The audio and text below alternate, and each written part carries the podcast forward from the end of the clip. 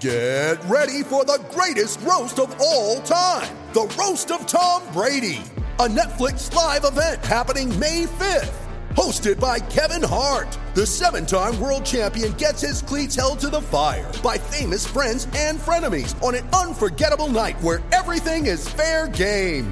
Tune in on May 5th at 5 p.m. Pacific time for the Roast of Tom Brady, live only on Netflix. You ready? Showtime. On May 3rd, summer starts with The Fall Guy. Let's do it later. Let's drink a spicy margarita. Make some bad decisions. Yes. Audiences are falling in love with the most entertaining film of the year. Fall guy. Fall guy. Fall guy. That's what the poster said.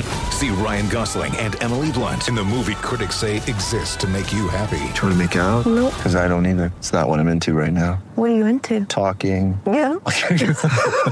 The Fall Guy. Only in theaters May 3rd. Rated PG-13.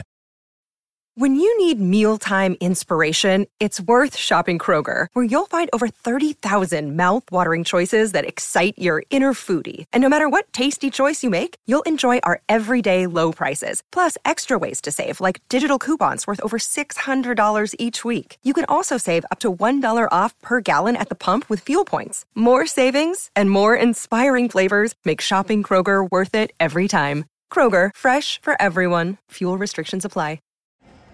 It is the Blue Room.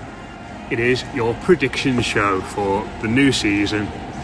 Any excuse to get out for a pint with Mark Mosey and Les Roberts. We are in the Glen Affric, which if you're watching on YouTube, you'll be able to see is very nice.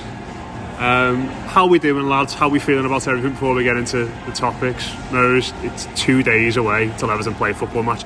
This time, in two, two days, we'll be back in Goodison Park watching Yeah. us against Chelsea. I reckon I was just, where are we now, Thursday? Come Tuesday, I reckon I was putting some form of sense together about thinking about going the match again and just Everton in general again.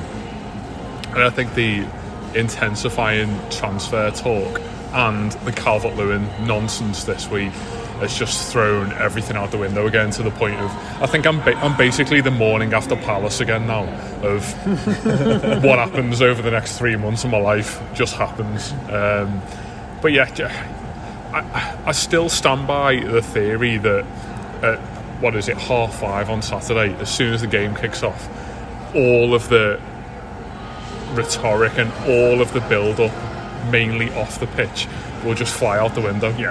Um, and it, you know, I, I think the the nature of the opponent and the nature of the half five kickoff and everything else that goes with it, I think that will very much play into our hands at the moment because it's hopefully Chelsea is one of those games where there's no room for Everton to overthink the game at all. Um, I, I said to Rob on a show earlier today that if Everton were playing Notts Forest at home, I'd be sitting here very nervous about the football season now. But the fact that it's got this kind of free hit connotation about it at the moment plays into Everton's hands. Yeah, that I think that's what kind of worries me though. That it's Chelsea at home. I, I I know it's like bad throughout the uh, the promoted team on the first day. We very rarely do well with that. I quoted the Palace game from '98. I think it was. Oh, it was just. Even as a, a what, an 11 year old child, it was haunting. Yeah, it was. it still haunts me to this day as well. Just this bald head wheeling away from the park end. Um, yeah, the, the only thing with this is it's like we beat Chelsea every season at home, and it's got to come to an end at some point. And when it does, it's going to be a kick in the nuts. And Like I'm City away. Yeah, yeah, yeah, exactly, yeah. And then we never win against them again. Yeah. that sort of setup. So yeah, I'm I'm a bit apprehensive about it really because, as you say, it's like it is sort of a free hit, but you don't want to get off to a bad start No. at Goodison as well because I don't think it, I don't think it's going to take much for people to start kicking off, is it? Um, you know, all the goodwill's evaporated anyway from the end of last season. I think we, we said on the pod, didn't we, Yeah. Mike? You know, it's not a bad thing because we can't keep harping on about that because it was no sort of achievement. It was just a dead good night. Um, Yeah. so yeah, it would, it would be nice to, to, to recapture the atmosphere of Goodison and get it get it bouncing again. But I am very apprehensive about this one, um, especially those strikers against some good defenders they've got now and everything. I, I weirdly, and this is going to sound mad, but I kind of like the no strikers thing for this game. Yeah, Right. okay. yeah. Like it sort of like feeds more into this underdog, you know, belief we're going to have. It, feel, it feels very David Moyes, Everton. You know, when we used to play Fellaini and Cahill up front Yeah. in, in that sort of thing. I obviously don't like that he's going to be off for six weeks, and everyone knows how much I love Don. But for this game, it's sort of like I don't know. I'm not sure I played Dele Alli there, but that's an entirely different conversation. Um, but yeah, I'm, I'm excited. I'm looking forward to it now. Maybe until we go through these predictions, we see how it's all going to go. We're not. We're going to do some traditional ones. We're going to do some which are maybe a little bit different as well. Um, about being you know, broadening out to the Premier League in general. Uh, but the first bit's going to be about Everton. The first one is just a traditional one. Les, where are we going to finish this season, mate? Eighth. Eighth. Our natural position is eighth. Is this a real prediction or? Yeah, we're going to start eighth. We're going to finish eighth. I, ju- I just think the Premier League is a pretty wretched division. Um, there's two runaway teams and the rest pretty much fodder, especially once you get beyond sixth. So I think if the likes of Wolves can finish sort of up and around eighth, like they did last season, and West Ham, I know West Ham have got a decent side, and Moyes has done a good job, blah blah blah, but they're not that good. And it's just like I don't know, you know, if things go for us a bit next season, if we get a few signings in Yeah. over over the line, you know, be, before the transfer window shuts, it can give the team an entirely new complexion. So I'm going to go quite quite ambitious. Quite. quite ambitious. Yeah. No, I just say it's our natural position. It's like it, it's where Everton belong. That's what we're going to get.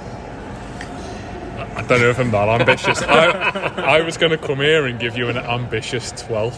Um, I don't know if we can quite stretch to eighth. The, the one thing I would definitely echo that Les has said is that it's very easy to get wrapped up in how bad your own football team can be and forget how bad 13 of the other teams in this league can be. Um, I feel like I can make a case for 13 teams having a bad season. Yeah. Like you, you can look at all Yeah. of them and go, give yeah. like you could give three reasons why all those other, you know, 13, even United to a degree as well. You can look at all of them and go, Yeah. I can I can give you three real tangible reasons why you're going to have a poor season this year. there's a grey zone of teams like West Ham who they've probably accumulated enough quality over the last couple of years. They've got a manager who's been there and done it at pretty much every level of the league. they're right. unli- But they're the thing- unlikely, just, exactly. Just quickly on West Yeah. Ham, if, did you see the table that was knocking about from when Lampard took over Everton? And Yeah, West Ham, West Ham, West? Ham were below us. Yeah. So they dropped off a cliff at the end of the season, which Yeah. is kind of classic Moyes to a degree. Oh no, you know Yeah. we It was the start, way- you know we way start, round, you know, weren't we we? started bad with us, didn't they? Yeah, and the mighty Everton are plucking transfer targets off from left, Well, right, and centre. So massive. It's it's an enormous kick in the balls for them, absolutely. But um, yeah, I, I think top half of the lower half of the, of the, the table, give me that one, um, is is probably about par for a team who, you know. The next four weeks will determine how right what I'm going to say is, but I've got- got a better squad than last year. They've got a manager who certainly our hope is that he's no longer putting out fires and he's actually able to go about showing us the type of manager that he is. You know, where that takes both him and Everton will only will only be a a story that unravels over the next few months. But I, I personally don't think we're as bad as last season, um, mainly because it, that's a that's a massive stretch. Yeah. Uh, I think the the momentum that we generated towards the back end of the season has to count for something, uh, and I honestly believe it will.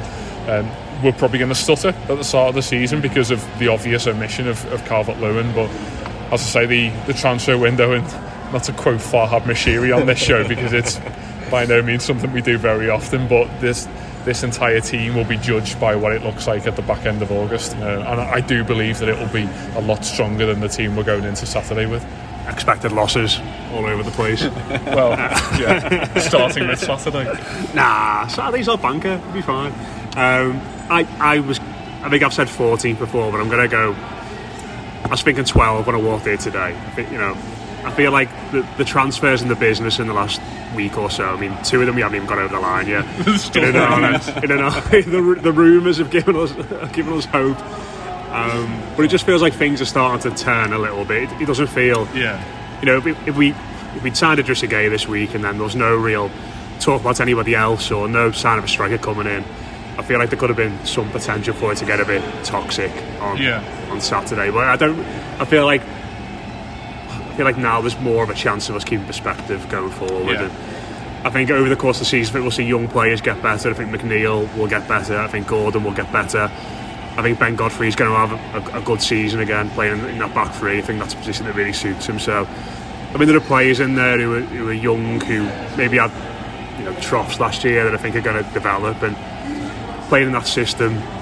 I know you hate it, Les, uh, but I think that suits quite a lot of our players, and I think it's a hard one to learn, isn't it? As well, you can't just play it for five games or whatever we did at the end of that season. Mm. But it feels like now you've been working at it. I think we've got players that suit it, and I think we'll start slowly, but get better throughout the season and be safe by the end of April. There's one thing. There's one thing I hate about the formation, but to ask you first, what what is it about? It's the two-man midfield I hate.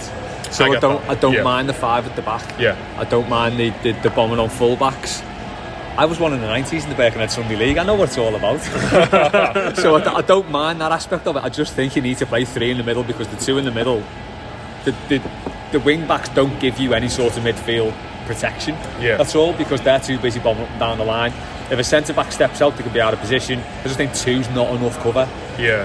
That's, that's the thing I don't like The, about it. the thing that's always irked me about it is that it's always been that kind of parachute system for Everton. Yeah. In that, yeah, we've got Chelsea away at Stamford Bridge on a Wednesday in the cup, and we've got two midfielders injured. Let's lash five at the back. Let's put all the defenders on, that'll do. Exactly. Yeah. Let's bring Davy Weir on. You know, it, it, there's always been that kind of emergency connotation to playing five at the back. Mm. Um, I absolutely get what you're saying about the two midfield, and I think we said it at the Dynamo Kiev game in that you cannot go into most Premier League games, but in particular the one on Saturday with Doucouré and Iwobi playing as your central two. It's just absolutely not going to work. And I think that the problem for Everton is that where are our relative strengths as a squad now? Probably it's centre half, and even with Richarlison going probably out wide up top, you got McNeil, you got Gray, you got Gordon, and you can very quickly see why Lampard was trying to play a 3-4-3 a lot of times last season. Um, the, the problem with that is that you leave your two lads out wide in limbo.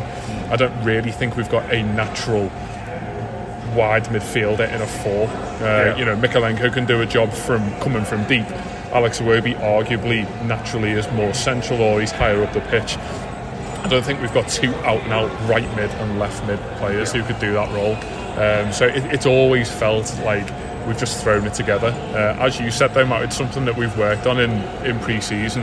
Um, the, the, the comfort in our squad is that we've got Tarkowski and we've got Mina and Godfrey, Keane, Holgate. You know, there is strength there. Coleman, centre back last season. Absolutely, yeah, yeah. It's you know you can't overlook him. Um, so that that's for a squad who are hit with injuries and are already depleted in terms of numbers. We do have to kind of play to our strengths, and I think that is absolutely one of them. The other thing about it as well, and I think I've said this on another show, is that you there's a there's a big distinction between being a fullback and a wingback, isn't there?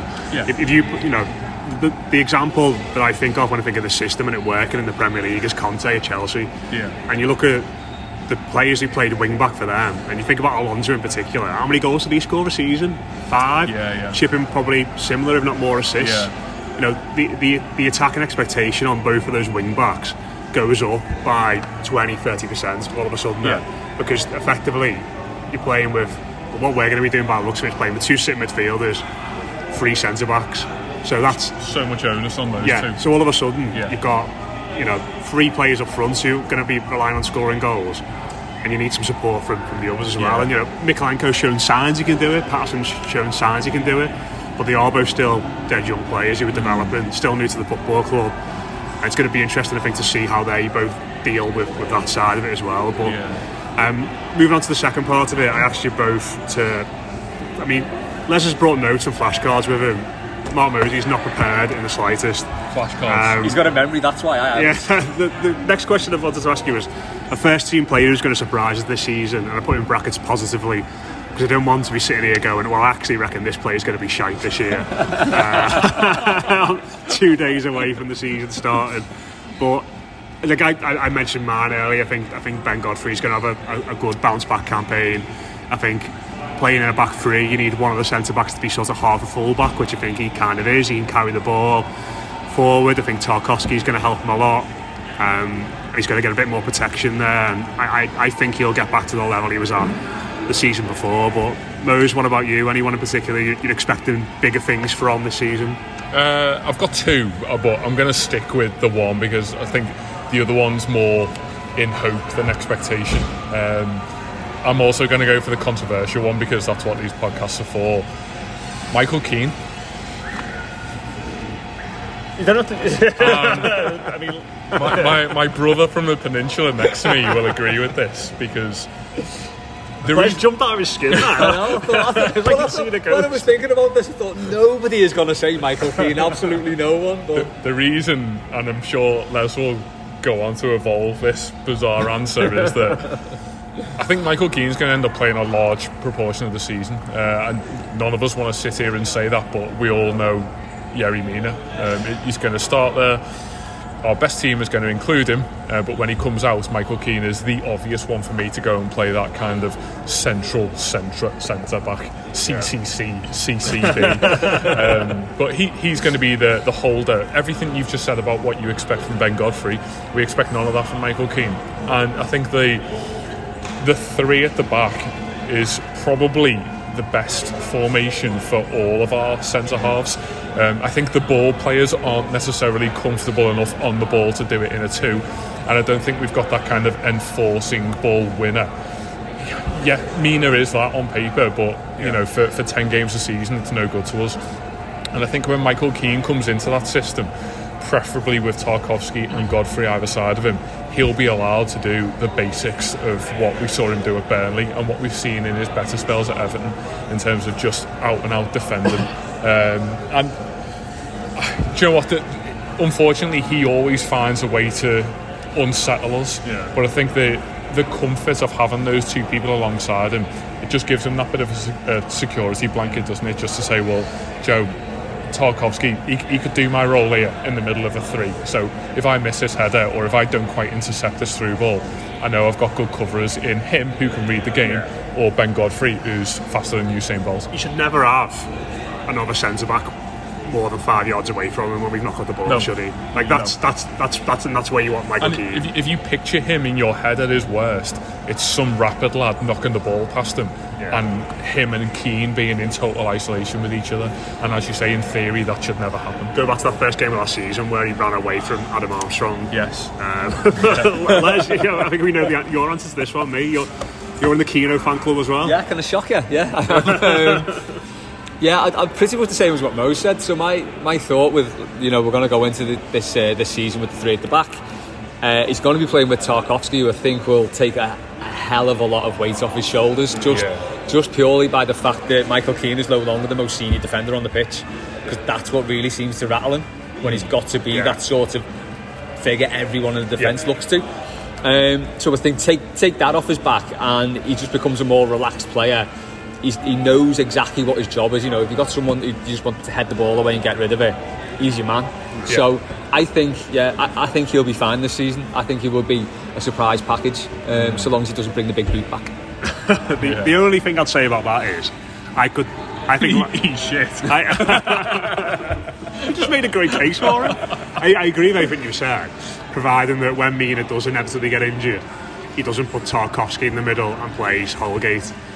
Because and No, I, I know what you mean, yeah. but- because I suppose the downside of that is that it would disrupt two positions instead of Yeah. one. But I also think Lampard quite likes Holgate as well, and I think he'd. Mm. Look, I think he. I don't think he'd be averse to him getting in the team, if you get what I mean. So, Yeah. per- so perhaps it would be one of them where it depends on the opposite. Yeah. if you're going to have more of the ball, maybe you'd say Tarkowski go in the middle, Holgate and Godfrey either side of him. You know, they can push on a bit more. You may the wing backs may push on. You may need a bit more recovery pace, etc., etc. If it's a game like the weekend where you're going to be sat on the edge of your own box, and Mina's not playing, I think that's when you go- you go for Michael Keane. Yeah. I mean, having seen Mason Holgate pass that ball inside against Dean McKay, I've had th- that would be my hesitation in that. You know, to go back to what I said earlier, I don't think our ball playing centre halves are good enough on the ball to be fully categorised as that. Um, Well, I think Mason- I think Keane's better on the ball probably actually than both Holgate and Godfrey. which which nullifies the impact of bringing someone like Holgate in. Um, because you, in that situation, then you'd if Mina was injured, you'd move Tarkowski into the middle Yeah. and play Michael Keane as that left centre back uh, because you, you you're relatively comfortable with him and all of the kind of assurances and all of the the, the comments that we made earlier about Keane having someone close to him. I guess he's still kind of got that. Um, we don't really know how good James Tarkowski is on the ball because we haven't seen enough of him, frankly. Um, I can't. But Holgate still gives me all the fear. Yeah, he did well at the end of last season, to be fair. Yeah, but I, so I, I can see what you're saying there because I guess if you're playing a three at the back and you, your fullbacks are pushing on, in Godfrey and Holgate, you've kind of got half a fullback there already, Yeah. and half a centre back. And they're a back. bit better when the ball goes over the red, aren't Yeah, so they do kind of fit in that position nicely. So yeah, I suppose it does depend on Yeah. where you're going to play Tar- Tarkowski. But Uh, Next question about young players. Um, is there anyone you expect to sort of come in and make the position their own this season? I'll, I'll go first again on this. In fact, you know what, Les? You had your answer robbed last time by Mose being. Oh, my answer, my answer's probably going to be terrible for this because I know absolutely nothing about him. I've just heard his name quite a So lot. go, go on, you go first on this Now, one. pre- let me prepare my jump up in enthusiasm. oh my god, he said the name. Stanley Mills. Oh no, see, I wasn't going to go. That with was genuinely going to be oh, I mine. like. Oh god, there we go. we should have met beforehand, shouldn't we, to sort of like compare our answers? Yeah, I, I, I really don't know anything about him other than I've heard good reports that he's doing really well. And Lampard's picked him and Warrington to stay at the t- stay with the club and not put them out on loan. Um, you kind of think there, you know, unless these signings do come off before the end of the window, you kind of think there will be a place in the midfield for players like that. Probably the League Cup round two. Um, so yeah, I'm, I'm kind of excited to see what he's got because you know all the reports are really good, and I think I'm doing well at Everton would really piss his dad off as well. so it's like um yeah. These I'm- are the important things. yeah, well, that's it, you know. Uh, but yeah, I, yeah, I, I think him really is the name that immediately sprung to mind on this one. Do you have any more information that you on him that you know of? the, the thing I, I, I, I did my like predictions for the Echo this week, and the thing I said about young players and, and Mills was, I think he'll play ten games at least this season, and I think the reason why is because he's, listen, we know what our looks like with injuries and, and suspensions and whatever. And I think one of the big things about him is he's dead versatile. I think he's played right back, right wing back, Yeah. right mid, you know, right wing in midfield, as you mentioned there from what I saw in pre-season in those games, he looked really good. You know, can carry the ball. You know, physical, can mix it a bit. And I I think he's just going to be a dead useful player to have around. So as much as I've not seen loads of him yet, you he scored a hat trick the other day as well, didn't he? You know, so he's clearly got a you know bit of that in his locker as well. But like you said, you just you just hear good things, and I think when you when you watch players, sometimes you just think you look like you you could ha- probably handle senior football. You know, maybe he's still got a lot of learning to do, but I think his versatility means that he'll probably get a few minutes this season when. You know, Patterson inevitably gets injured, or Iwobi inevitably gets injured, and we need an emergency right wing back. I was enthused by the way he passed the ball in pre-season, uh, and I mean, he He's very positive, doesn't he? strikes Yeah. the ball with purpose. Yeah, I, I always think footballers pass the ball in a way in which they expect to receive it, and he really punches it into the players' feet, and I quite like that because it shows that in the same situation he'd be quite comfortable accepting that that ball fizzed into his feet and hopefully getting on the half ten. And you know, I appreciate that he's played in a, a much more attacking role at a, a younger level if he gets into the starting 11 this season, it is going to be in that right wing back role when Patterson inev- inevitably gets injured and Coleman just runs out of life after 20 games. But I see Coleman as a uh, third Yeah. centre back now, to be honest. but is okay. So if Patterson got injured, for example, you'd probably expect Alex Iwobi to fit in at Yeah. right wing back then. Unless we have an inevitable crisis in midfield and we need him. in yeah, yeah. Alex Iwobi will be playing the three positions in one game. Um, the only other player, as Les mentioned, is Lewis Warrington. Um, and, you know, you hesitate to big someone up too much because of their kind of footballing previous because there hasn't been a great deal of that at competitive level uh, and what we have seen has been down the road to Tranmere um, and it, it's very difficult to gauge how useful that is from a technical point of view. You know, when you send a player on loan to that sort of club and at that sort of level, you're doing it almost for all of the human reasons as opposed to the footballing reasons, aren't you? To develop that kind of physicality or that winning mentality. The one thing that stands him in good stead for me is that the manager has looked at him and said, "You're going absolutely nowhere," Yeah. uh, and that that speaks volumes for. You know, it, it's always been very difficult to kind of work out the hierarchy of youth at Everton in terms of where all of these players stand up. Even, you know, right to the brink of the first team, where historically it's been people like Anichebe and Vaughan, Yeah. or it's been Simms and Dobbin, and it, it's it's incredibly difficult to find out where the mental priorities of the manager lie. I think if you've got someone, you know, how old is Lewis Warrington? 18 Yeah. it- he's looking at him saying, "You're not going out on loan this year. You're actually going to come in really useful." And I know that a lot of the the permutations of the squad have kind of led to this consequence where we simply can't let midfielders go. Um, but you know we're in exactly the same situation up top, and Frank Lampard has let Lewis Dobbin walk out the club for a year. Um, Simms as well. Absolutely, yeah. I, I know that Simms was, was kind of. It feels as though that was already in progress before the the Calvert Lewin injury. Um, but for him to say to Lewis Warrington, "You're going to be quite important here," I think that you know it's incredibly difficult to gauge in pre-season, it? especially in a you know a game we got thumped in against Minnesota and all the other disappointing results that we've had. But when you see him on the ball, he's got that level of calm yeah. that is not very stereotypical of an Everton midfielder. And I think that's what probably excites me about him is that he looks incredibly comfortable with the ball at his feet. Go boot that out of him. I, I, know that that shouldn't be something that we sit around the, in a pub talking about as being like an exceptional thing Footballer who can pass for a footballer. But when he takes a touch and takes another one out of his feet and passes a ball, he actually looks like a functioning human being. And honestly, if you put Abdoulaye Doucouré in that position, it all looks a little bit fumbly and a little Yeah. bit thrown together. Um, you know, we- we're not going to advance this lad beyond his years, but I'd feel fairly comfortable at one or two nil in the game. Hopefully, we get there at some point with him coming on. And I'm not. I'm not going to say he's going to dictate the game, but he's going to just add that calming presence on the ball where, when he gets it, he doesn't necessarily lash it into a corner for a striker to chase, but he does go sideways and then gets it back and then goes out to the other fullback. And I think he's got that level of maturity in his game that is way beyond his years. And I think hopefully we'll see a lot more of him this season. Yeah, I was just thinking then about the lads we might be bringing in, in Onana and Gueye, and wondering if that means he might might be going on loan. Possibly, yeah. But I also think as well that them two coming in also probably means it's more likely we're going to play a, like a 4-3-3, which may in turn Yeah. open up more chances for him to get in the team as a, a third midfielder. So it's sort of like give and take away with, with those those two coming in. If they both come in, I think does it does it force the issue that we have to go to four three three? I don't think it forces the issue. It gives you the option, doesn't it? No, a three Yeah. at the core eight, and then those two. I think if, you, if you're going into any Premier League game and they are both part of the squad, I don't think there's any way you don't play them in Doucouré. The, the core eight, yeah. I know what you mean.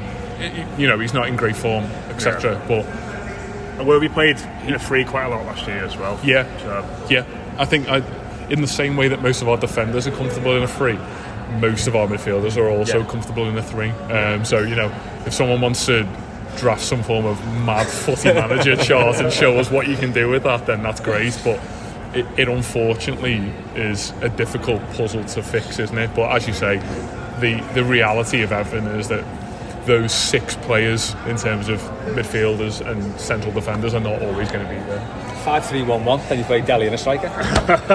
so you- but then you've got no wing. You, McNeil's not playing. Gordon's not playing. Don't matter. That's the that's the most Mike Bassett I've ever seen you. Who needs wingers? Yeah, Exactly. Cool. Yeah. Uh, and just quickly, quickly on Everton to finish off. I imagine you're both going to give the same answer to this. Uh, Lampard stock in May will it be higher or lower than it is now? It's got if he keeps Everton up, gets us the positions that we, you know, you both said. It's got to be higher, hasn't it?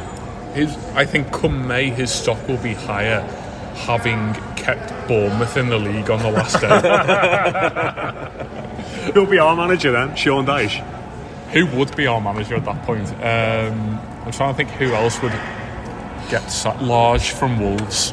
He'll he'll he'll have come into Everton. Maybe Vitor's time at last. yeah, yeah. He'll have come into Everton, brought Conor Coady and Neves. I'll be optimistic on loan with him in January. Um, that he'll do a job for us, but Frank Lampard, he'll initially struggle. Don't get me wrong, but that home advantage Everton. with Bournemouth playing every single week at half 12 on a Saturday morning and it being sunny, which definitely always happens, by the way, I think he'll manage to do it. Can you get coach welcomes that early though? Will people be up for it at that time or not? Could, could be a struggle. You're not going to get down there for half ten in the morning, I when the bus arrives. We arguably had more at a coach welcome than they'll manage to fit inside the the vitality, is it? Um, All the lads in the champagne bar, the vitality though, you know. that would go down That's, really that's well. the one, isn't it? Yeah, yeah. Scott Parker wears free coats as well, doesn't he? So get him brilliant. get him sacked as, as, as, quick, as quickly as possible. But Les, what do you, what do you think of that, mate? Obviously, we're going to finish Yeah. eighth. He's going to be potentially manager of the season. Pretty much, yeah. I think so. Yeah, it, it will be. I mean, it- there's there's a little bit of pessimism floating around in the, the replies you put to the tweet you put out today, saying he's going to be uh, sacked by Christmas, out by November. And Hate it- it when people say that.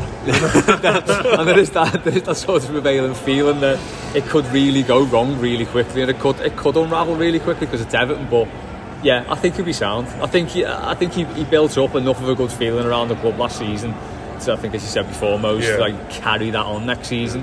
You know, finish the season strong, take it into next season. Yeah, I think it'll be sound. He's earned our patience. Yeah, You know, you, you know, so. we were saying that today. Like all of the when you talk about Everton fans and how good they were last season, it's all about the you know pressing forward, positivity, win the game. How I would like to see that manifest this season is that when Abdoulaye Doucouré plays a sideways pass and it's a little bit far too too far ahead of Mykolenko and it goes out of play, it's not toxic for seven or eight minutes after it. Um, you know, th- there's that there's that affordability to the players of you know, as, as Les said earlier, it's no great achievement, but we could be talking about a very different prediction show right now. Um, we, we could be three weeks into our season by now in terms of how early that Burnley Huddersfield game was, but that that's the that's the type of maturity that I hope has kind of diluted a little bit around the, the Goodison Park fan base. And, you know, I want it to be that type of place over the next two seasons for, for so many reasons, but it's primarily because I don't want it to be a, a place of hate when we come to leaving. You know, th- these two seasons, and I said this to, to Rob earlier today, that, you know, this season is not all about preparing for next season. In the back of my mind, there, there is that little bit of me that thinks, well, if I, if we could do everything possible this year to prepare for a really good season at Goodison Park next year, I'd probably buy into that because we've seen it, haven't we? We've seen it at White Hart Lane, we've seen it at Upton Park, whereby that last season is meaningful, and I, that that's that's absolutely what I want Goodison Park to look like next year. And you know, it, as I say, we, we can't sacrifice a season because Everton are simply not good enough to do that. But I like to think, from a fan perspective, that's the that's the unconscious mantra that we've taken from last year is that we're actually here to help them. Um, you know, th- th- th- this I, I don't think I'm not one to put Everton or Evertonians on a pedestal, but we would not be a Premier League football team without without Everton fans at the moment. So. I, I like to think that yeah, yes, we take pride in that, but we also use it positively going forward into this season. Mother's Day is around the corner. Find the perfect gift for the mom in your life with a stunning piece of jewelry from Blue Nile. From timeless pearls to dazzling gemstones, Blue Nile has something she'll adore. Need it fast? Most items can ship overnight. Plus, enjoy guaranteed free shipping and returns. Don't miss our special Mother's Day deals. Save big on the season's most beautiful trends. For a limited time, get up to 50% off by going to BlueNile.com. That's BlueNile.com. Yeah, um, that's the end of the Everton predictions bit. Les, should we do some mailbag questions before we go into the, the main bit? How many have we got? only got three, two of mine as well. Let, let's rattle through with them. Go on, Go on. It was a, it was a late decision, it was, not it, to merge It the was a shows? very to late decision. So, I, uh, I will stand here now and say I have not been prompted, but it does not affect me even when I'm prompted. Where's your I did, flashcards? I did not do my research earlier, and I refuse to do it now. So, based on the fact that Mason Holgate is terrified that Batman's actually dead, did you see that video? Yes, yes. So the um, so the question is, who's the best superhero? So this got asked to the this got asked to the Everton players in the week. Mason Holgate walks up to the camera and goes, "Batman in it." Oh no, he's dead. Um, hang on, I never understood Iron Man. I think in the end. So, yeah, poor Who's the best Holgate. superhero? Who's the best superhero? But, I mean, Batman would absolutely be my answer. Um, Well, yeah, he's not really a superhero though, is he? He's not got any superpowers. He's just dead hard and he's got loads of gadgets. like mean, Spider Man's got like an you've actual. just you've just unravelled 33 years of that child in me It was all a lie. that thinks is the Batmobile not a real thing? um, But you could, you could real. I mean, some of the things that you couldn't realistically make, but you could make that. Moses the quite, Birkenhead Batman. you could quite closely like make that to be real. go on then. I want. I mean, I'm, I'm not. I want to see. Well, did they like make like make it for like the films and stuff and like models and whatever? I'm sure some of it was special effects, but they would have had like Some of it. I, I, I mean, I, I'm I'm not. Yeah. This is like totally not my genre, but I imagine there's like festivals people go to who love comic books and stuff where there's like life size Batmobiles and stuff like that. I get what you're saying. In that, is there any supernatural? Is probably the wrong word to use, but Yeah. is there anything totally non-human about the way that he operates? There's like Is that what you're Spider-Man's saying? like It's got bit, some- bit Yeah, I mean- weird fella, isn't he? You- Spider-Man's Super- a bit of a Su- weird fella. Superman can fly around, like you know, they're like they're, they're like But Batman can Lasers glide. out of his eyes. yeah, they're like that, that's, that's they're superheroes. Batman can glide. No, he can't. It's his Yeah, cape. have you not seen played it? Arkham? It's just Batman's wings, It's his man. cape. He's basically got Oh, like, he's come basically on. got wings on his back. You can have Batman. I'm not having it. Yeah, and I, do you know what? I win. Are you going with? Su- uh, yeah, excuse me. Are you going with Spider-Man? yeah, then? Spider-Man. Yeah, It's. Is it? ba- Is it mainly for the Tobey Maguire films? I'm not, I can't even remember seeing them. Yeah, But I you- mean, you can actually you can shoot webs. You can sling around. You can shoot. yeah. Sounds like you've gone full skulls and you're just lashing trainers around the pub. Who, who would you say last? See, mine probably would be Spider Man as well because he, See. he was my favourite as a kid. Actual superhero. you win. Spider-Man's the new Michael Keane. Yeah. Batman had But I did, Spider-Man I did, out, by I the did way. watch the original X Men film again last night, and it still quite stands up. It's still quite good. So Wolverine's pretty good as well. See, he's, he's yeah, he's got claws, and he? he's he's But his, su- his Yeah. superpowers is um, is his healing factor. Oh, if see, you- yeah, which big claws Oh, are his no, no, I'm not superpower? comic. No, that, no, that's not that's not technically a superpower because that was like put into him. Oh, okay, right. So his actual mutant superpower What, is so- he's got healing powers. Again- so if you punch him in the face, you got Right. a black eye, it just goes straight away. I mean, when I graze my elbow, it scabs over, but I'm not a superhero. How quickly though is the thing. Mo's, we're all we're all superheroes in one way or what, another. Come what, on. if, what if you what if you like chopped an arm off? Would it grow back? Couldn't chop it off because he's got that uh, metal exoskeleton. You cut through metal. Not this metal, you can't. Right. It's the hardest substance. I, I can imagine him but like slowly watching a fella just cut through his arm. Oh, just hold still if you would. Just while I put this fucking bandsaw through your arm. There you go. So you brought out the comic book nerd in me there. Oh, we're going to the next one. Predict, predict the next global disaster, which is due in 2023. Clearly. Oh my Bramley Moor God. getting flooded. Oh, there you go. That's it. isn't it? Yeah, serial flooding. Yeah. Yeah, What's the 2023 one? If not, Well, we've had COVID, didn't we? oh, oh It- right, it's, okay. it's not some form of like premeditated No, it's just it's something will happen next year that Right, turns the world. So, so COVID did last year. Everything has this year. Yeah.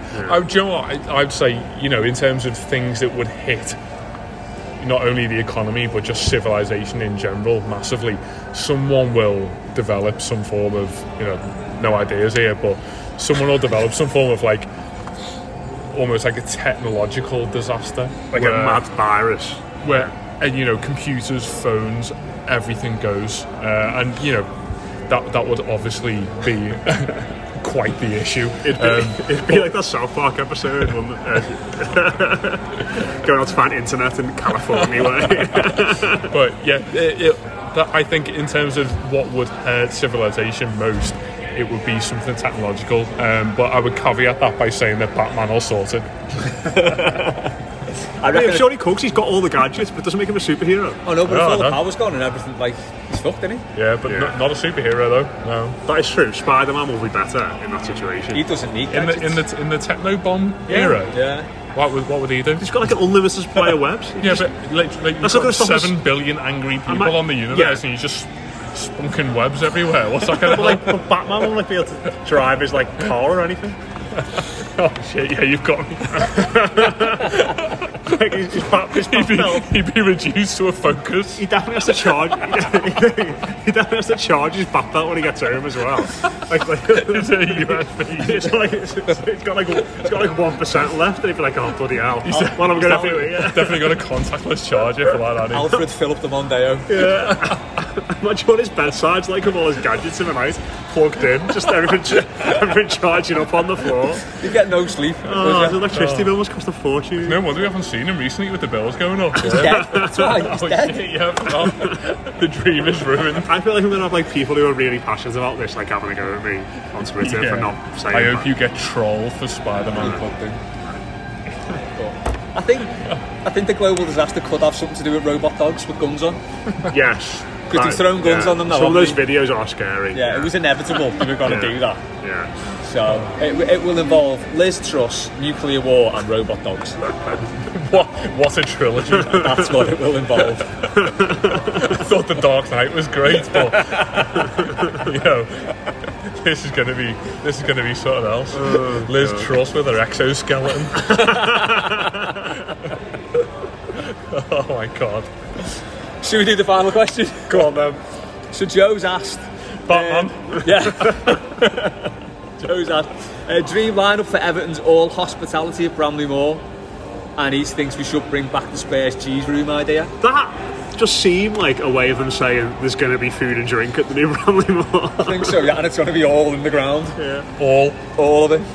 all. I think I've said before, I've made my plea for cheese boards at the match. So I'm fully on board I'm going to stick with that, yeah. Belgian ale would be my push for the match.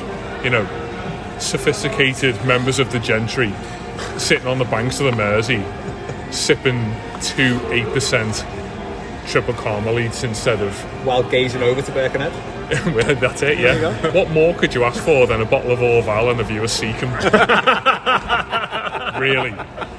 I think that's the match day experience that all offers. Oh, God. Les, Yeah, I'd, I'd just go with any decent food and drink would Yeah. be sound by me. But the cheese room's a great idea. Yeah. Fully on board with Yeah. that. And just just on the theme, like, um, seen home baked pies are going to be at the game yes. at the weekend. yeah. That's a great addition. Paddy that. was panicking before, worrying it wasn't going to be in the press box. You know, 'Cause he gets free food every week. Oh, Must be a hard life, It's, it's genuinely like it, it's not that easy to appease us on a match day, is it? You know, be, No. between between one and five, if you offer an Everton fan a ticket to the match, half decent in-game experience, and then some good scran and a nice beer afterwards, then you are ticking a lot of boxes. You know, a, a lot of thought and a lot of positive thought, I think, is going into the development of not only Bramley Moor but the surrounding area. It's worryingly one of the things about Everton which all seems to be going well and also making a lot of sense. You know, everything that came out of all of the fans, fan consultations, for example, it, it, it gave you all the warm feels inside that the people at the top know exactly what this whole location has to look like. Um, you know, I appreciate we're in a pub recording this, but you know, th- this is not the be all and end all. But I want if, if I'm going to go out and spend 30, 40 quid on a match day, um, which I go to the match with you, Matt, it's probably going to cost me. Um, Cheap shot there. but No, so it's because verified Les, I got the first round in today, didn't I? You did. Been sat here, yeah. I'm, I'm looking out, bought that first one and glasses are empty. yeah, let's do a podcast in the having a pub. said. Listen to him, yeah. yeah. Um, but you know, I you know, realistically, I want I want that money pumped in some way back into the football club. You know, the, if if we're going to go out and spend that money, it should make it should make sense that we keep it in house because you know we all want to see not only the team and all of those kind of very basic Everton ideas grow, but we want to see the entire club, the entire location, the entire area of the city grow because you know, the, the development of North Liverpool, that's not just something that Everton said. I think that, that that is a genuine target for the club to probably justify why they've pushed so hard for this stadium. And there's obviously, you know, enormous financial implications for Everton for the project to do well. But everything I know about Everton suggests that they are very keen on developing the, the socio-economic yeah. areas of Bramley Mooring, you know, the, the development of, of what that particular stadium can do for that particular area of the city. So, you know, in summary, get me a nice pint.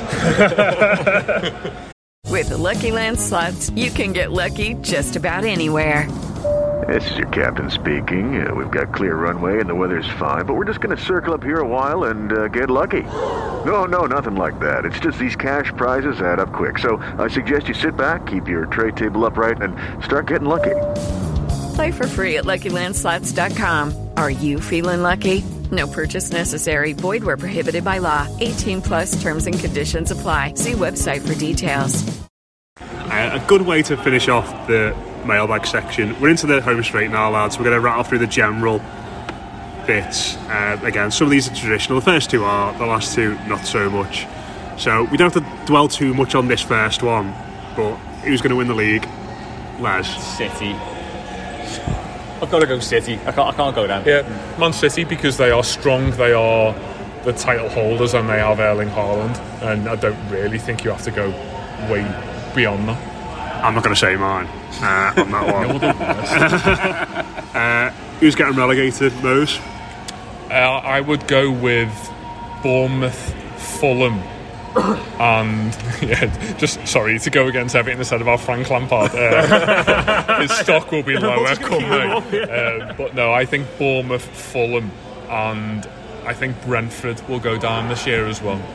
Um, I think that you know the, the, whole multi-season syndrome, whether it be second or third. I think this very often catches up with promoted teams, doesn't it? But not, not to put it all on one man. I think Christian Eriksen was a big part of, of that say, team. it feels like more not having Christian Eriksen syndrome. Yeah, absolutely. Yeah, I mean, I'm not going to sit here and say name me four Brentford players because I'm not going to ask impossible questions of people. but I don't think there's been sufficient strengthening of that team to suggest that they are capable of not struggling. I don't see a way in which they go into the last two games of the season with their future hanging in the balance. Uh, I just mainly because of him, I don't think they've got enough firepower.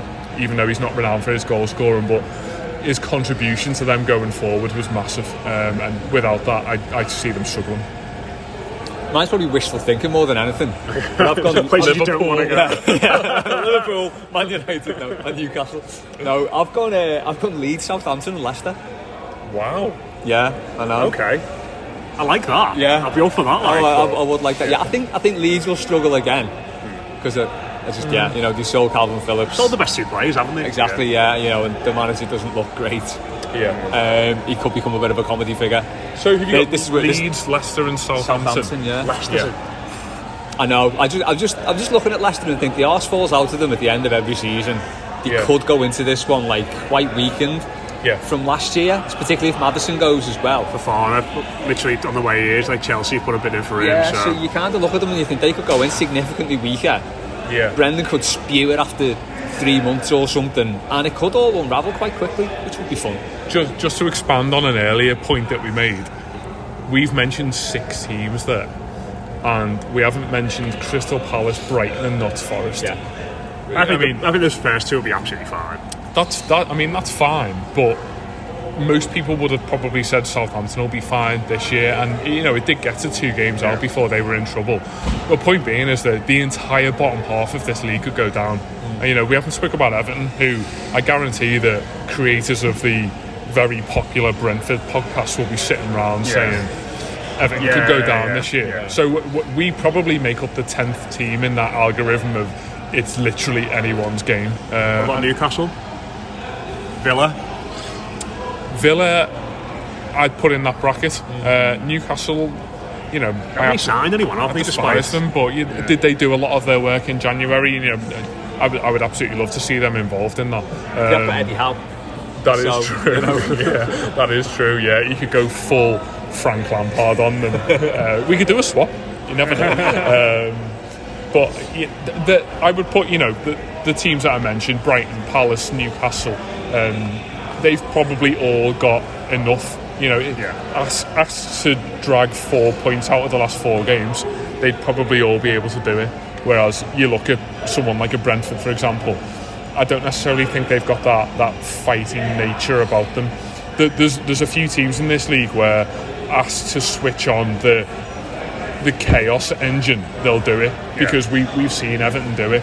I don't, I just don't think that Brentford have ever got that capability to shift into fourth gear and say, "Shit, we're in trouble. Let's actually push on and let's go and get six points from the next three games." Like, remember Wigan always used to do it. They used to go to Yeah. the Emirates and Old Trafford and, and get six points. I don't, I don't think they've got that next step in. Whereas teams like Brighton and Everton and Palace, they've they've all got that extra gear, hopefully, which means it keeps them safe. Yeah, I'm, I'm going to go. I'm on the Marco Silva hype train again. I think Fulham will be all right. I think he's. I think he's. They look like a really good side last year, so I think they'll be okay. Forest have just done too much for me. Like they, I feel like they've lost a lot of what they're about. I think paying Lingard 200 grand a week is going to be one of those decisions Yeah. that Yeah. when he starts getting linked with other clubs in January because he only signed a one year deal, Yeah. we're all going to go, what on earth was that about? It, it, it was it was a bit ridiculous. Jailings. Um, I think Leeds will go. I think you know. I think selling your captain and you know the heartbeat of your team and, and Phillips is Yeah, that's is massive. Rafinha, you know, creative player. Bamford looks increasingly like he's got Dominic Calvert-Lewin made of biscuits syndrome. Yeah, yeah. So I think um, them. And I, I don't think Frank's going to keep Bournemouth up either on the, the on, the- on the final day. I think they're going to. I think they're going to. They haven't done any business, have they? And So you got sorry, Bournemouth, Leeds. and Forest. Yeah. And they're my three. Okay. I'm just I'm trying to think of the teams that you think will survive. So Fulham, Brentford. You think those Everton. two? South- Southampton. There's a lot of fodder there. Yeah. There's a lot of fodder. Like, You know, if any one of those teams could get back to the basic point of just beating bad teams at home. What about Wolves? I mean, you're preempting one of my let, oh, answers. right, let's let's not let's not go down there then. Uh, so the next one, if you've not read the questions properly, you might need some time to prepare for this. So I've, I've read them. So I'll, I'll give it, I'll throw it to Les first. So this is a bit, bit of a different one. So we asked you both to name two players who scored less than ten in the league last season, who are going to get more than ten in this season. So Les, I'll throw to you first on this I one, mate. go with Gabriel Jesus and Calvert Lewin. I think. I think Jesus will do all right at Arsenal. Yeah. I think you know he'll be the he'll be the number one striker there. I think he'll, I think he'll do pretty well. And uh, Calvert Lewin, as long as he can stay fit, he should just eke out ten Yeah. to keep the top. He's safe. Yeah. I think. So yeah, I think they're my two. I, I had three and they were two of them. Um, yeah, I'll go two different then. So one of mine, you know, he didn't hit 10 last year because of the nature of his transfer, but I think Luis Diaz got five. Uh, I, I don't really see a way where he comes into that setup without Sadio Mane and doesn't get into double figures. So I think he, unfortunately, is one of them. Um, the other one who really impressed me after coming into the league was Kulusevski. Um, you know, a Bit of a loophole here. You're picking two lads who joined in January who were dead good. I, yeah, I'm sorry, I didn't read the terms and conditions of the question. Apologies. Um, let you off but yeah, yeah, Kulusevski is is probably the one that I would say, you know, much to one of our own Richarlison's detriment. I think him, Son, and Kane is probably their most productive front three. Um, you know, and he, he's shown a real eagerness to get into the box and, and score goals. But you know, to, to echo what Les said about Jesus, everything I've seen of not only him, but you know, I- don't get me wrong, I've not, look good, I've not watched all or nothing yet, so I don't know how Yadar his tactics are here, but it, it, it does seem as though Arsenal are fairly set in. You know that much used word in football of identity. It, it feels as though they really know what they want to be and they really know what they're about this year. Um, anyone can go and smack a Premier League team 4 0 in pre season, you know, that doesn't make you big or clever. um, but the fact that they did that to Chelsea, the fact that they did that to Chelsea uh, during pre season, and Jesus was very much from the get go involved. You know, he was thrown in against us, he was thrown in against Chelsea. There was always that that feeling that he was going to be central to everything positive that Arsenal do. I don't think there's a way in which he doesn't hit 17, 18, never mind 10. I'm going to go Martinelli. I think, he's, I think he's going to have a really good season. Sort of coming back from injury last year, but when he was, you know, there were glimpses from him where you thought, wow, this this lad is Yeah. really good player. And I think playing off that left hand side with Jesus, focal point, is he's going to do really well. The other one, Sancho. I think after the year in the league, playing under the manager is going to suit his style a bit more. There's some some small signs towards the end of last season. He was starting Yeah. to, to get it together a little bit. So I expect him to be a little bit better. I also think Gordon might just get there as well. I think it'll be interesting. That, you know, the, the first thing I thought about when you said Sancho was that kind of dangling carrot of the World Cup. Yeah. Uh, and you know, as much as it shouldn't be like this, you'll probably get a little bit of extra incentive from players who know that their position in the national side is kind of up for grabs. You know, it's a flip of a coin, really, isn't it, in terms of who starts the season better in terms of Sancho or Sterling at a new club, yeah. for example. Um, you know, if one of those was to really kick on and get 10 before Christmas, you realistically go into the first game of the World Cup saying you're my man out yeah. wide on the left. Uh, I think that, that could be really important as being an, an incentive for, for certain players. But I should say, Sancho disappointed in his first season, and you you probably say from a from a goals and a stats return point of view, it can't really get any worse for him. Dwight McNeil as well, obviously. After his two in pre-season. How many did Neal Maupay get last year?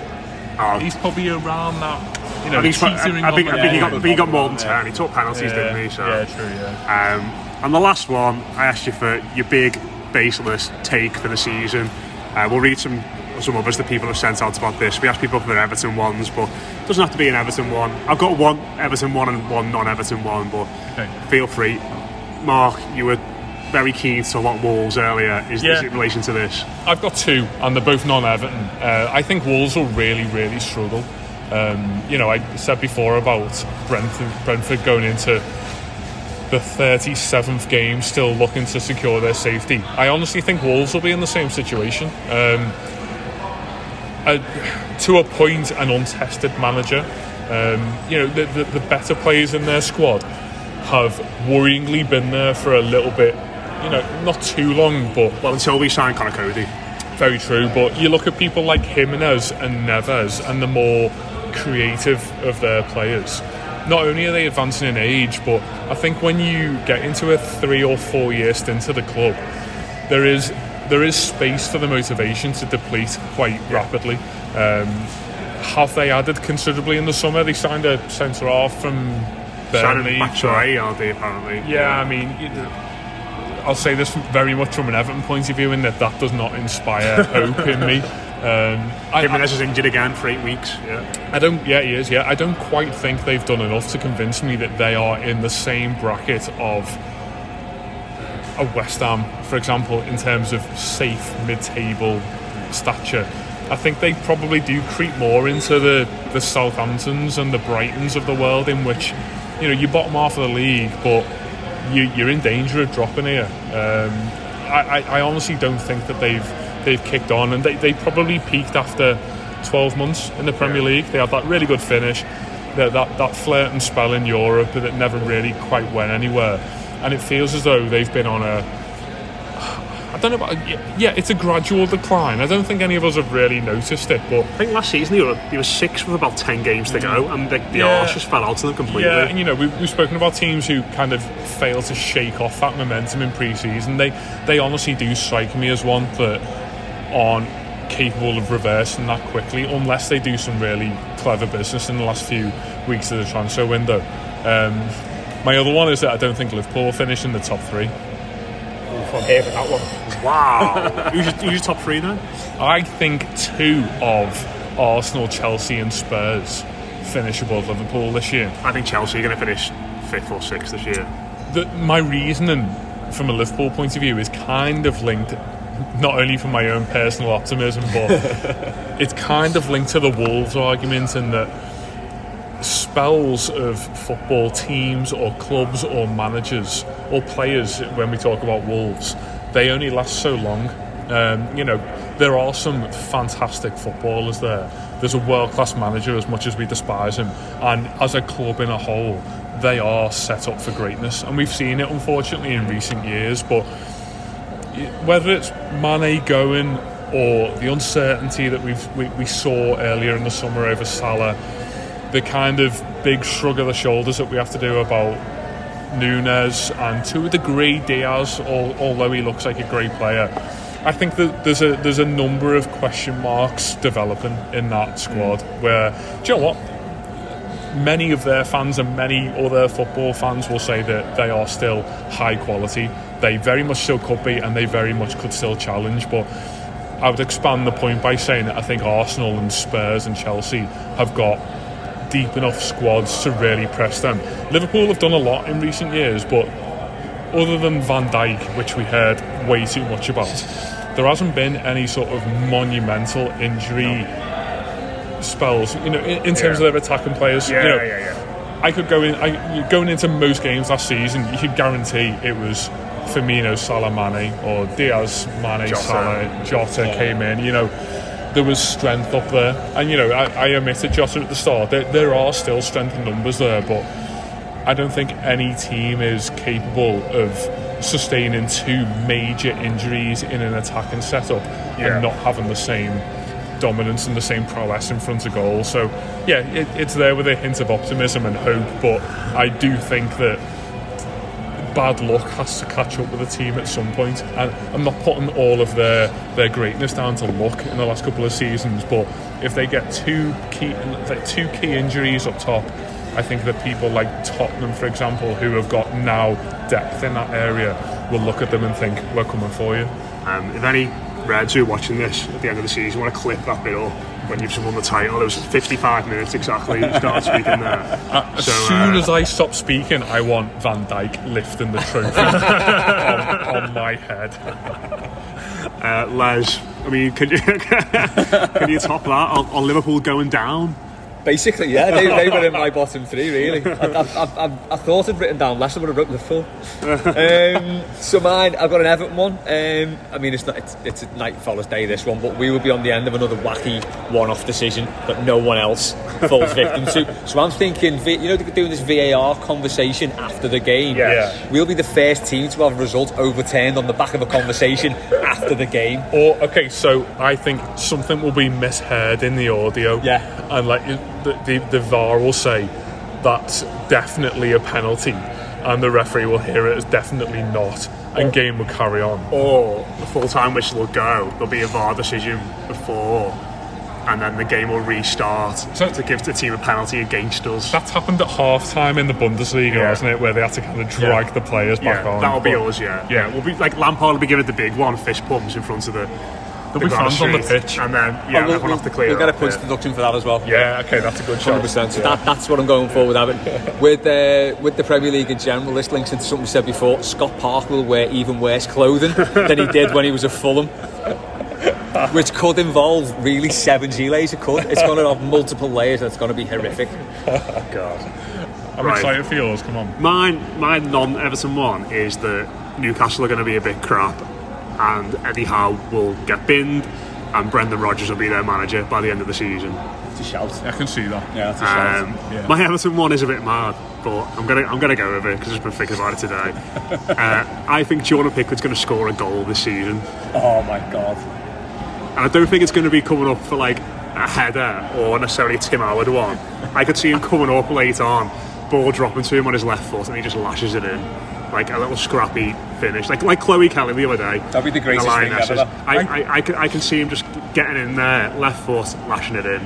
Given the influence that I've seen members of the Blue Room have on Everton's pre-season social media content, I hope that someone out there is listening to this and allows Jordan Pickford a 38th game penalty because you know he would absolutely Stick him on lash it away, all wouldn't he? Maybe just get him on them anyway. Stick him Yeah. on pens. I don't, you know, we're all harping back to what was it? Why don't the- you just take was a penalty? Euros? If we get a penalty on Richarlison Saturday, and he's Lumen taking gone. it. Gordon? It's happening on Saturday. Pickford's going to take it. Winner, get in. In, term, in terms of capability of striking a football, he is the one, Yeah. isn't he? Gordon or Gray, maybe. It's yeah, great Gray, play. It's a good penalty, don't he? JP won.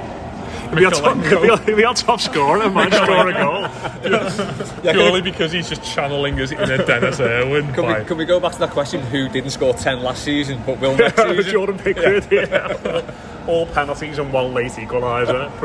Yeah. It- it- you know, all jokes aside, if he wanted someone to hit the back of the net, he'd probably be the one, wouldn't he? put money on him, He would probably be the one. Not a one. bad shout, is it? No. It is bad, yeah.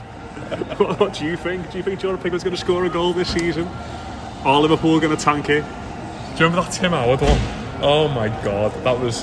Did anyone go to that game? I didn't. I to didn't it. go. It was. I mean, I've seen some shite at Goodison Park. It's Turkey, definitely, it's definitely in the in the top ten worst Everton performances. I I have remember watching it ever on telly, it was seen. Yeah, um, you know who was in goal? Bogdan. The ginger lad. That's right. He He, was in for goal. them. He used to play for Liverpool. David and go. And Gary Cahill scored, didn't he, as Oh, well? yeah. Yeah, it was so bad. And you know, the celebration, it wasn't even muted that you sometimes get with a goalkeeper scoring because the utter relief that we were actually able to do something productive going forward. Johnny, I think, nearly killed Tim Howard because he thought, you know what, there was no other way that this was happening. like, is it Stracqualursi who runs at Bogdan? In order to try and get on the end of the ball, but it was a terrible, terrible night. But yeah, it's have we got so Begovic also scored a goal, Yes, didn't did, he? yeah. It, So- it was a very similar sort of goal, wasn't it? It was a big hoof yeah, and the caught it. Very much the type of goalkeeper that we go for these days. But you know, if if, if Pickford scores a goal, we're just gonna have to fold the pod because I just couldn't, I couldn't have this. I couldn't have this all I, oh, the I time. don't think it's totally off the I could see him either taking a penalty or lashing one in. I'd love to see him. It's a free kick on behind the scenes. Free. I'd love to see it. Not in a game, you he no. pings it. Not Yeah, a- have you seen that Hulk free kick this week yeah. that he just lashed into the post and it looked he like the goal was going to fall yeah. down? I reckon he'd be that style of Adriano free kick taker. In all, and we're all- here for it. In all seriousness, where we get a penalty on Saturday, where is he on your list of takers? Say we start. Stay, Alli. Say we start Alli McNeil Gordon. Gordon. Pickford. I'll probably go Gordon, Alli, McNeil. I'll probably put him fourth. McNeil. Fair play, yeah. Yeah. Having seen him kick a ball twice, I would say Dwight McNeil is up there. Yeah, but no, you know he's in the top half. Yeah. One for me. Go for it. Oh, yes. Get in. He definitely hooks it to the keeper's left every time as well. Saw that great one for England, didn't he? in That Yeah. shootout. He was Yeah. going to take the sixth, wasn't he, in the uh, Euros as well? Does he? He Yeah. should have took the fifth. Yeah. He should have given the Yeah. fifth. And, yeah, I, I trust him. The, good- the, the good thing about the power he puts on the ball is that the, I don't think it comes back into play. You know, he, either, he either scores or Oh, imagine if it hit the post. and then it's back down the other end. Yeah, you see this, don't you? Like Shilliver was the classic, wasn't he? In terms of how many career goals did he get in his thirties? I love that we're actually talking about this seriously. by the way. well, his was in his thirties, but there was never okay. I'm going to come back to this. There was never that moment of pandemonium where it hit the bar. it would have been if he played for us. yeah, yeah. The, the one thing I was going to say is that to go back to Everton predictions, Jordan Pickford hits the bar with a penalty, and all 21 other players start scrambling endlessly. You know what would? The other goalie would get it in the hands, and kick out the other end and score. score. The other goalie would score. Oh no! Oh no! Why did we say it? Everton will concede a goal from a Jordan Pickford penalty. there you go.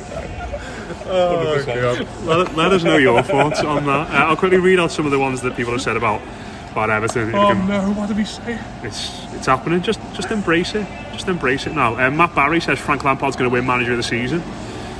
At Everton, no. What would he have to do?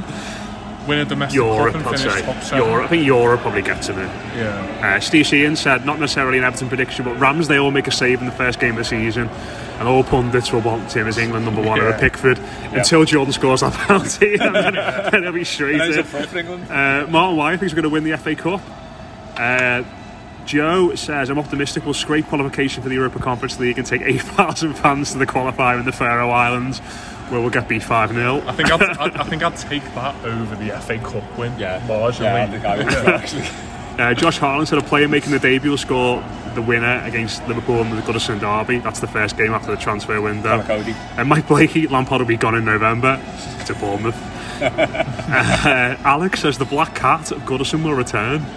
Against Wolves, that was, wasn't Excited. it? Yeah, they're down. Joel Tomo says Mina will play three games in a row without getting injured.